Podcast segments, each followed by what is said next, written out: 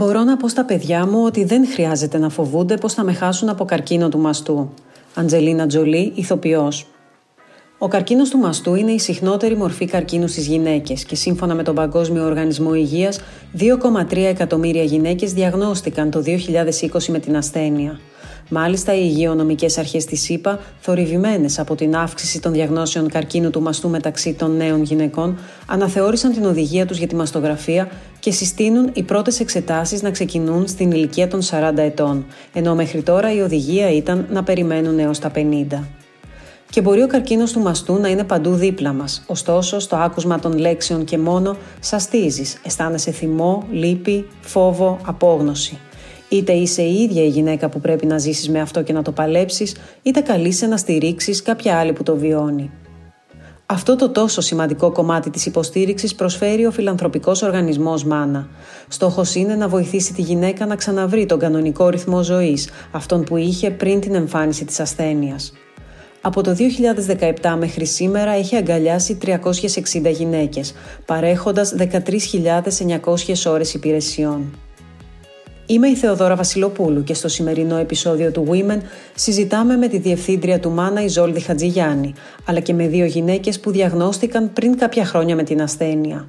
Κυρία Χατζηγιάννη, πώς προέκυψε η ιδέα για τη δημιουργία του Μάνα; Το Μάνα δημιουργήθηκε ύστερα από μια περιπέτεια της υγείας που είχε η κυρία Χαντούρ που ίδρυσε το Μάνα και η οποία κατάφερε και ξεπέρασε δύο καρκίνους μαστού είναι τώρα 15 χρόνια και, και είναι μια χαρά. Είχε τη δυνατότητα να ταξιδέψει στην Αμερική να κάνει θεραπεία, όπου είδε ότι στην Αμερική μέσα στα νοσοκομεία, παράλληλα με τη θεραπεία που κάνουν, χημειοθεραπεία, ορμονοθεραπεία και όλα τα σχετικά, έκαναν υποχρεωτικά και διάφορα άλλα υποστηρικτικά σχήματα όπως ψυχολογία, διατροφή, φυσικοθεραπεία, δημιουργική απασχόληση, χορό, γυμναστική, χίλια δύο άλλα πράγματα. Είδε ότι της έκανε πάρα πολύ καλό αυτό και όταν γύρισε στην Ελλάδα θέλησε να προσφέρει και στις γυναίκες. Είναι Λιβανέζα στην καταγωγή και παρόλα αυτά θέλησε να προσφέρει στις Ελληνίδες, ζει εδώ, αυτή τη δυνατότητα να έχουν και αυτές, αυτές τις υπηρεσίες δωρεάν, οι οποίες παρεμπιπτόντως είναι και πάρα πολύ ακριβές. Τι υπηρεσίες παρέχονται και ποιες γυναίκες μπορούν να απευθυνθούν σε εσάς; Το ΜΑΝΑ έρχεται να καλύψει τη γυναίκα μετά τη διάγνωση του καρκίνου του μαστού. Γιατί υπάρχουν πολλές οργανώσεις που ασχολούνται με την πρόληψη του καρκίνου του μαστού ή του γυναικολογικού καρκίνου και κάνουν και εξαιρετικά καλή δουλειά. Υπήρχε ένα κενό όμως. Τι γίνεται μετά τη διάγνωση και πώς βοηθάμε τη γυναίκα μετά τη διάγνωση και πώς την υποστηρίζουμε. Αυτό γίνεται μέσα από τις υπηρεσίες που προσφέρει το ΜΑΝΑ δωρεάν πάντα. Οι υπηρεσίες αυτές είναι ψυχολογία, είναι διατροφή, είναι φυσικοθεραπεία, είναι γιόγκα, είναι πιλάτες, είναι διαλογισμός, είναι δραματοθεραπεία, είναι χωροθεραπεία, δημιουργική απασχόληση, είναι μακιγιάζ, είναι αισθητική, είναι μανικιούρ, είναι ενεργειακές θεραπείες, είναι γυμναστική, είναι χορός, είναι σεμινάρια σχετιζόμενα με τα προβλήματα τα σχετικά με τον καρκίνο του μαστού και το γυναικολογικό καρκίνο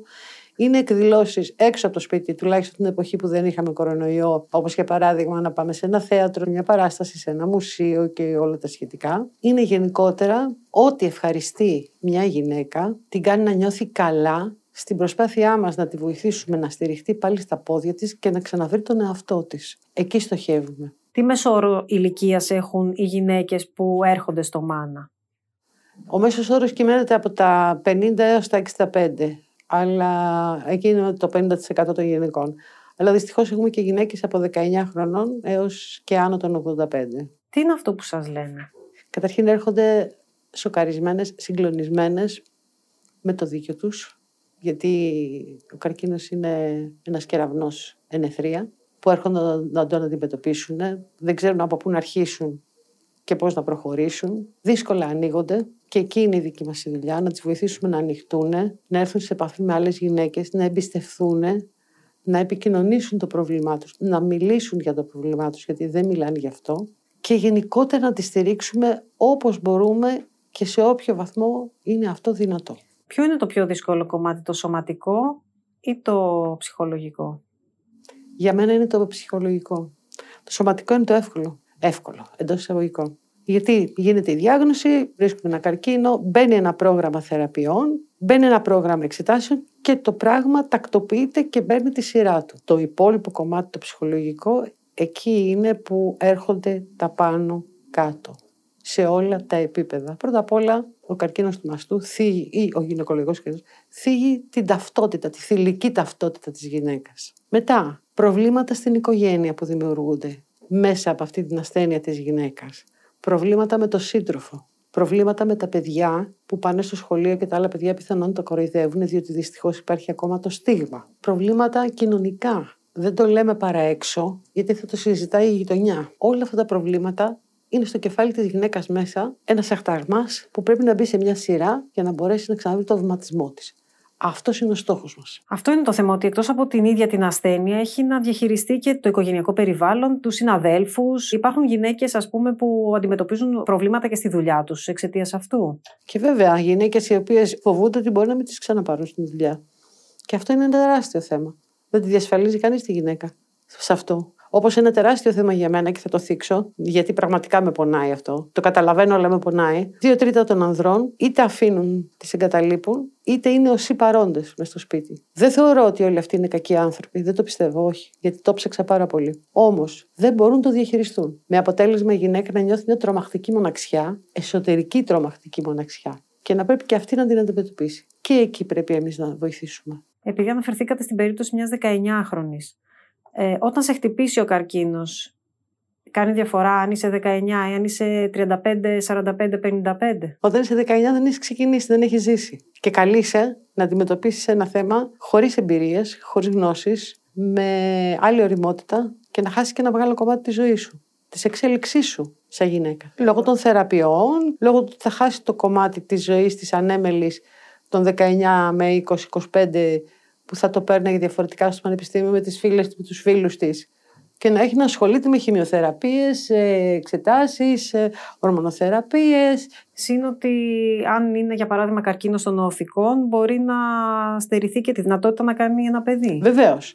Υπάρχει δυνατότητα κατάψυξης των νοαρίων. Έτσι. Υπάρχει δυνατότητα ε, μετά αργότερα και εφόσον όλα πάνε καλά και με την εξέλιξη της επιστήμης να κάνει η γυναίκα παιδιά. Αλλά δεν είναι και ότι καλύτερο να σου τύχει στα 19 σου χρόνια κάτι τέτοιο, ή ακόμα και στα 25 και στα 30. Γιατί τώρα πλέον οι γυναίκες κάνουν μεγαλύτερες παιδιά. Κάποιες ιστορίες που σας μεταφέρουν οι γυναίκες, τι μοιράζονται μαζί σας; Πολλά. Μπορεί και τα πάντα κάποιες φορές. Και το έχουν ανάγκη. Γιατί δεν έχουν ανάγκη να το κάνουν με μένα και όχι με κάποιον άλλο; Γιατί εγώ δεν ανήκω στο οικογενειακό περιβάλλον, δεν ανήκω στο κοινωνικό περιβάλλον, δεν ανήκω στο φιλικό περιβάλλον. Και είναι πάντα πιο εύκολο να ανοίξουμε τον εαυτό μας σε ένα τρίτο άνθρωπο, ο οποίος προφανώς μας έχει κερδίσει την εμπιστοσύνη για να του μιλάμε. Έχω ακούσει πάρα πολλές ιστορίες.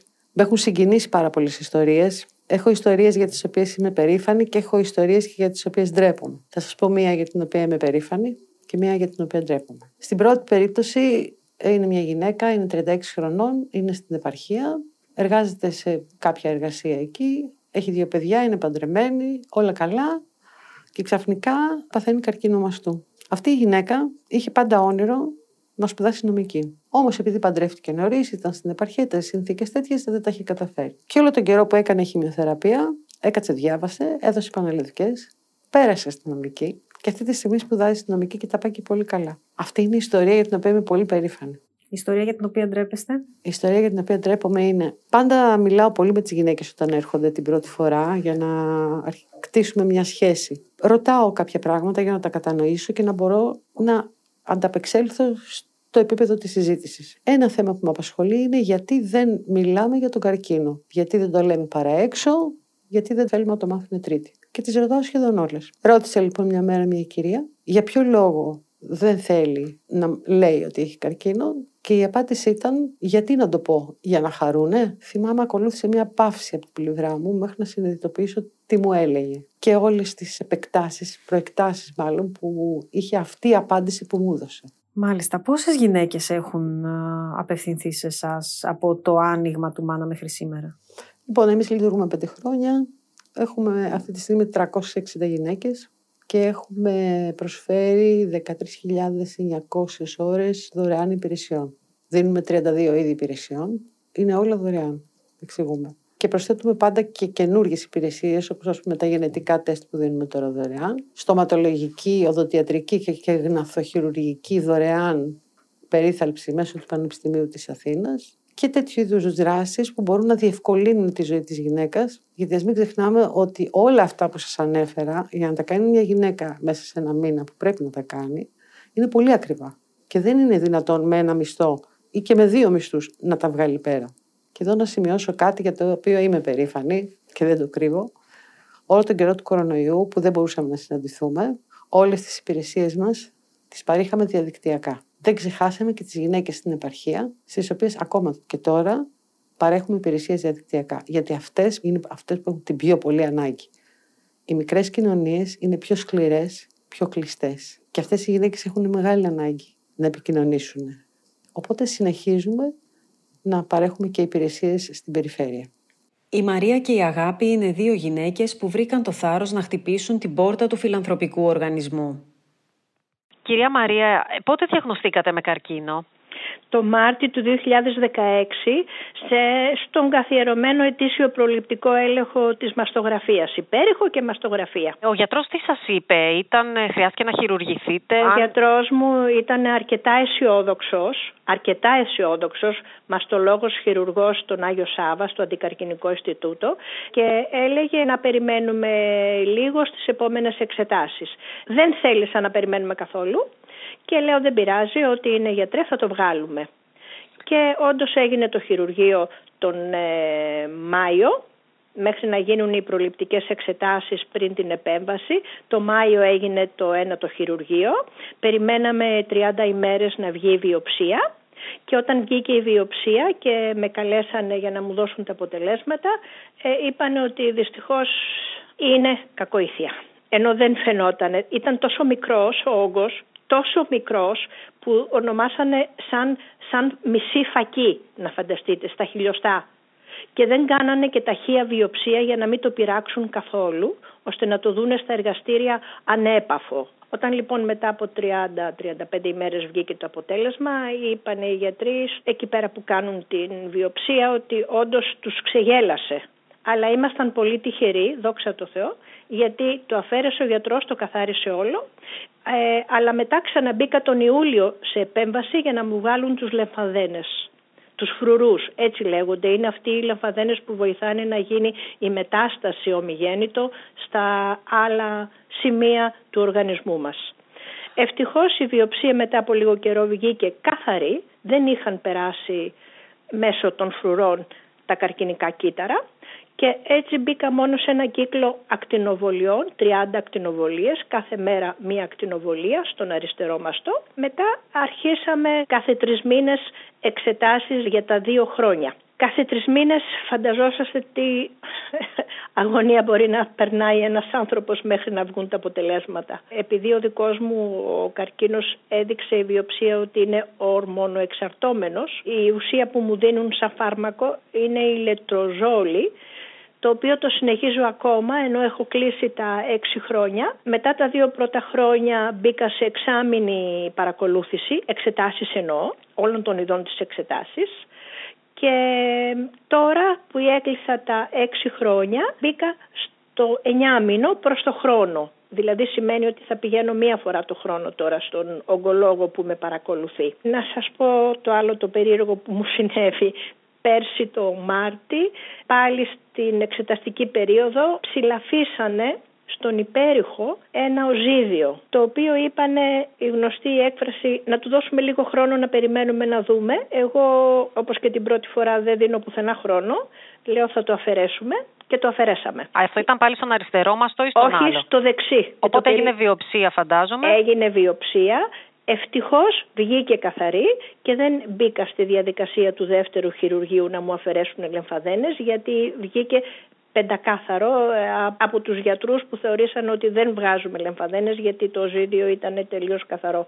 Αλλά ήθελα να βγει. Δεν μπορούσα να το αφήσω και να ζω με αυτή την αγωνία εγώ μέσα μου. Όταν σας είπαν ότι ήταν κακοήθεια, το πρώτο πράγμα που πέρασε από το μυαλό σας ή το πρώτο συνέστημα ποιο ήταν, φόβος, δεν ήταν φόβος, να σας πω την αλήθεια, ήταν θυμός, πιστέψτε με. Ο φόβος και η λύπη είστε πολύ μετά σε μένανε. Στην αρχή ήταν θυμός. Για πολύ μεγάλο χρονικό διάστημα ήμουν θυμωμένη. Δεν ένιωθα λύπη, δεν μου έρχονταν να κλάψω.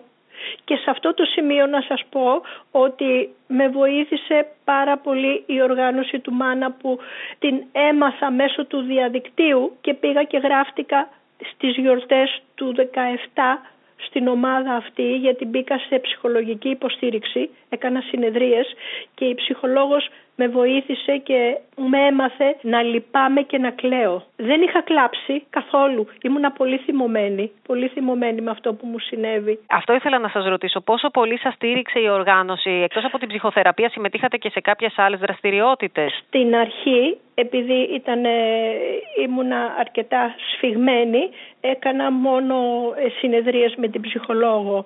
Μετά η ψυχολόγος με δική της καθοδήγηση με έβαλε σε ομαδική συνεδρία. Και αυτό ήταν ό,τι καλύτερο που μου συνέβη στο Μάνα γιατί εκεί γνώρισα γυναίκες που είναι σαν και εμένα. Ένας άνθρωπος, μια γυναίκα, έχει τον κύκλο της, έχει τις φίλες της, έχει την οικογένειά της, έχει το παιδί της, τα παιδιά της. Δεν μπορούσα να μιλήσω ελεύθερα για το θέμα μου όπως μιλάω στην ομάδα του Μάνα. Πιστέψτε το αυτό γιατί ξέρω ότι μιλάω με ανθρώπους που θα με καταλάβουν, θα με νιώσουν και δεν θα με λυπηθούν. Το περιβάλλον σας, οι δικοί σας άνθρωποι, πώς αντιμετώπισαν την ασθένεια, σας στήριξαν, τι σας έλεγαν; Εκεί είναι λίγο δύσκολα τα πράγματα. Η άρνηση που είχε και έχει ο σύζυγός μου είναι φυσιολογική. Πολλές κυρίες σαν και εμένα ναι, έχουν διαλυθεί οι οικογένειές τους γιατί τις αφήσανε. Εμένα ο σύζυγός μου έλεγε ότι είμαι υπερβολική, δεν είναι τίποτα. Γιατί πας συνέχεια και κάνεις εξετάσεις; Και το επόμενο, το οικογενειακό μου θέμα ήταν η κόρη μου. Ένιωθα θυμό και τύψεις για το παιδί μου. Μην λόγω του DNA μεταφέρω κάτι στο παιδί μου. Πώς αισθάνεστε τώρα, επειδή έχουν περάσει κάποια χρόνια και όσο μπορούμε να το πούμε αυτό, ο κίνδυνος ε, σιγά σιγά απομακρύνεται. Πώς αισθάνεστε σήμερα; Η αγωνία δεν σταματάει ποτέ. Πάντοτε όταν είναι να βγουν τα αποτελέσματα υπάρχει αγωνία μέχρι να βγουν τα αποτελέσματα. Δεν μπορώ να το κρύψω αυτό. Πλέον ο σύζυγός σας έχει αποδεχτεί την κατάσταση. Σχεδόν. Κάθε φορά που είναι να κάνω εξετάσεις, συνηθίζω να κερνάω και αυτό τον ενοχλεί. Γιατί είναι σίγουρος ότι δεν έχω τίποτα και είμαι υπερβολική. Αγάπη, εσύ απευθύνθηκες στο Μάνα ε, όταν διαγνώστηκες με καρκίνο του μαστού; Όχι. Ε, εγώ απευθύνθηκα στο Μάνα ένα χρόνο μετά σχεδόν.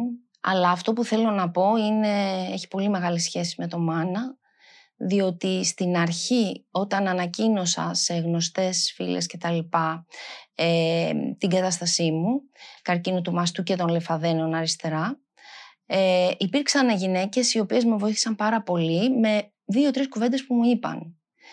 Η μία μου είπε μη φοβάσαι, πριν 10 χρόνια πέρασα ακριβώς τα ίδια, όντως είχαμε την ίδια περίπτωση. Καταλαβαίνεις τώρα που με βλέπεις 10 χρόνια μετά ότι είμαι πολύ καλά και ότι όλα θα πάνε καλά γιατί και η επιστήμη έχει προχωρήσει. Η άλλη μου είπε άκουσε να δεις και εκείνη 10 χρόνια είχε που είχε ιαθεί θα το πάρεις σαν να είναι μια γρήπη και θα το αφήσεις να περάσει. Μια άλλη μου είπε βλέπεις κανέναν άλλο δρόμο από εκείνο του να σηκώσει το κεφάλι και να προχωρήσεις. Σίγουρα διέκρινε μια αυτολύπηση. Ήταν ένα χαστούκι πολύ δυνατό για μένα που τελικά μου άρεσε, με προχώρησε πολύ. Δηλαδή την ευγνωμονώ για εκείνη την αυστηρότητα εκείνης της ώρας. Και μια τελευταία περίπτωση φίλης η οποία έχει περάσει γυναικολογικό καρκίνο δύσκολο, τελείωνε τον, α, τις χημειοθεραπείες και πήγαινε και έκανε μαθήματα σε παιδιά που οι, γυναίκες, που οι γονείς δεν μπορούσαν να υποστηρίξουν οι οικογένειές τους οικονομικά έτσι ώστε να περάσουν στο πανεπιστήμιο. Δωρεάν τελείως.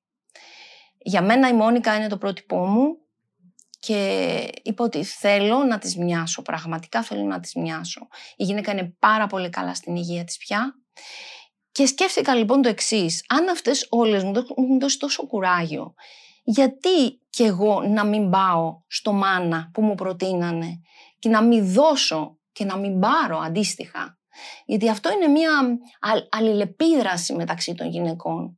Και μιλώντας με γυναίκες που ήρθαν μετά από μένα, ε, κατάλαβα το εξής, ότι η γυναίκα έχει μεγάλη ανάγκη να δει την γυναίκα απέναντί της υγιή. Της δίνει τρομερή δύναμη.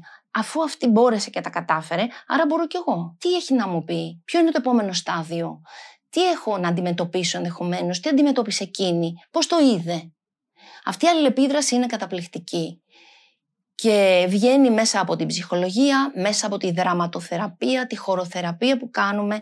Δενόμαστε σαν ομάδες και μας βοηθάει πολύ στην αντιμετώπιση της νόσου. Πότε διαγνώστηκες καταρχάς με καρκίνο, πότε ήταν. Ήταν το 2019, αφού πρώτα το 2015 διαγνώστηκε ο γιος μου με καρκίνο του όρχεως. Το 2019 παρουσιάστηκε ο καρκίνος. Τι θεραπεία ακολούθησες; Ακολούθησα χημειοθεραπείες και ε, ακτινοβολίες μετά και έκανα για ένα χρόνο, μία φορά το μήνα εκ των υστέρων, το herceptin, μία φορά το μήνα πια. Η πρώτη σου σκέψη με τη διάγνωση ποια ήταν; Η πρώτη μου σκέψη δεν μπορώ να σκεφτώ αυτή τη στιγμή, απλά όντως χάθηκε για δεύτερη φορά μέσα σε λίγα χρόνια η γη κάτω από τα πόδια μου. Αλλά μπορώ να σας πω για τις επόμενες σκέψεις, όχι την πρώτη μετά από τις γυναίκες αυτές που με βοήθησαν πάρα πολύ με τα ένθερμα λόγια τους και το, το, πολύ τονωτικά για μένα, σκέφτηκα το εξής. Κάτι δεν πάει καλά εδώ. Κάτι δεν πάει καλά στη σκέψη μου, στη συμπεριφορά μου και τελικά κάτι πρέπει να αλλάξω μέσα μου. Διότι, OK, okay, πες ότι έρχεται η ίαση. Αν συνεχίσω έτσι, θα ξαναγυρίσω πάλι στα ίδια. Και τελικά τι θέλω στη ζωή μου. Θέλω να έχω μια καλή ζωή που να, είναι, να έχει σύμπνοια με τα θέλω μου και με τις α, προσδοκίες μου και με αυτό που μου αρέσει να ζω ή θέλω μια ζωή του πρέπει που να παλεύω για να μπορέσω να επιβιώσω χωρίς ποιότητα. Και επέλεξα ότι θέλω να ζήσω και να προχωρήσω γιατί αγαπάω τη ζωή, την αγαπάω τη ζωή. Είναι τα συναισθήματα πολύπλοκα και υπάρχει μεγάλος φόβος. Και αυτόν τον διαπίστωσα στην οικογένειά μου, διότι η κόρη μου έπαθε κρίση πανικού, φοβήθηκε πάρα πολύ ότι θα με χάσει, ένα παιδί στην εφηβεία. Όσο για το σύζυγο και εκείνος δεν μπορούσε να το διαχειριστεί. Δεν ήταν καθόλου εύκολο για εκείνον. Δυσκολεύτηκε, τον δυσκόλεψε πολύ. Πλέον αισθάνεσαι ότι βγήκες πιο δυνατή από αυτή τη διαδικασία; Ναι, γιατί ε, άκουσα ότι υπάρχει το μετατραυματικό στρες που όλοι γνωρίζουμε, αλλά δεν γνώριζα την σημασία του μετατραυματικού progress που σημαίνει η πρόοδος. Και εγώ νιώθω πολύ πιο δυνατή ότι έχει αλλάξει η ζωή μου και σίγουρα μπορώ να προχωρήσω με πολύ σταθερά βήματα και πολύ αισιοδοξία. Τι θα έλεγες σε μια γυναίκα που βρίσκεται στην ίδια θέση στην οποία βρέθηκες εσύ; Οι άνθρωποι δεν είμαστε από πέτρα. Δεν μπορούμε να διαχειριστούμε αυτές τις καταστάσεις μας βαλτώνουν τελείως και μας βγάζουν μια συμπεριφορά που δεν είναι καλή. Οπότε προτείνω για το καλό και τη σωτηρία της ασθενούς να απευθυνθεί και η ασθενής και η οικογένεια σε ειδικούς, που σημαίνει ψυχαναλυτές, ψυχολόγους, που σημαίνει ψυχιάτρους, ακόμα και φαρμακευτική βοήθεια μπορεί να λάβει, διότι η γυναίκα, ως ασθενής γενικώς, εκείνη την ώρα δίνει αγώνα για τη σωτηρία του και παλεύει το σώμα του για να νικήσει την νόσο. Χρειάζεται μια απόλυτη ηρεμία στο σπίτι του, στην οικογενειακή του αιστεία. Το ίδιο χρειάζονται και οι ίδιοι οι άνθρωποι του, για να μπορέσουν να τον βοηθήσουν, αλλά να βοηθήσουν και οι ίδιοι τους εαυτούς τους. Οπότε είναι επιτακτική η ανάγκη βοήθειας. Υπάρχουν άνθρωποι που έχουν άγνοια και δεν την παίρνουν. Υπάρχουν και άλλοι που λένε όχι, μπορώ επισματικά. Μπορώ να τα καταφέρω. Δεν είναι έτσι. Το τραύμα είναι μεγάλο σε μια οικογένεια και πρέπει όλοι μαζί να συσπηρωθούν και να έχουν τη μεγαλύτερη δύναμη που θα μπορούσαν να δώσουν για να σώσουν τη μάνα, τον πατέρα ή τα παιδιά ενδεχομένως που έχουν το πρόβλημα. Πόσο σημαντική ήταν η στήριξη που έλαβες από το μάνα; Στο μάνα λοιπόν πήγα σκεφτόμενη, αφού είχα περάσει δίνη, ε, σκεφτόμενοι ότι αφού με βοήθησαν κάποιες άλλες γυναίκες θα μπορούσα και εγώ να βοηθήσω με την σειρά μου και να δώσω ε, δύναμη σε κάποιες άλλες γυναίκες. Πηγαίνοντας εκεί κατάλαβα ότι δεν ήταν ότι πήγα για να δώσω, πήρα τελικά και πήρα πάρα πολλά, πάρα πολλά. Ε, γιατί ενωθήκαμε καταρχάς σαν ομάδα. Είπε η μία τον πόνο της, τις αγωνίες της, τα άγχη της στην άλλη. Έδωσε η μία δύναμη και σθένος η μία στην άλλη και αυτό μας έκανε πιο δυνατές. Από την πρώτη στιγμή που πήγα, μίλησα με την κυρία Χατζηγιάννη, τη διευθύντρια, η πόρτα της ήταν πάντα ανοιχτή για μένα. Ό,τι πρόβλημα αντιμετώπισα, είτε είχε να κάνει με ιατρικό θέμα, είτε κάτι που με απασχολούσε, με άκουσε με πολύ αγάπη και με αγκάλιασε. Το ίδιο και η γραμματεία, το ίδιο και οι εθελόντριες που είναι εξαιρετικές όλες, εξαιρετικοί άνθρωποι. Στο διαλογισμό που κάνει η κυρία Παπαζαφυρακοπούλου ε, η Νατάσα βρήκα τη Γαλήνη και την Ηρεμία. Επίσης κάνουμε δραματοθεραπεία με την κυρία Αποστολάκη την Νατάσα που μας κάνει να νιώθουμε σαν παιδιά μέσα στο, σε αυτό το δύο που μας παρέχει. Ταυτόχρονα δουλεύουμε και τον εαυτό μας. Σίγουρα την κυρία Κατερίνα Στρατή η οποία είναι η ψυχολόγος μας ε, με έχει βάλει πιο βαθιά μέσα στο να δω τον εαυτό μου και τι κομμάτια του πρέπει να αφήσω πίσω μου για να προχωρήσω. Και για μένα επιτακτική ανάγκη είναι ε, σε αυτή την πορεία με τον καρκίνο, από τον καρκίνο και μετά είναι να βρω το δικό μου τον εαυτό, να βρω το στίγμα μου, να βρω το σκοπό της ζωής μου. Και τα έχω καταφέρει σε πολύ μεγάλο βαθμό.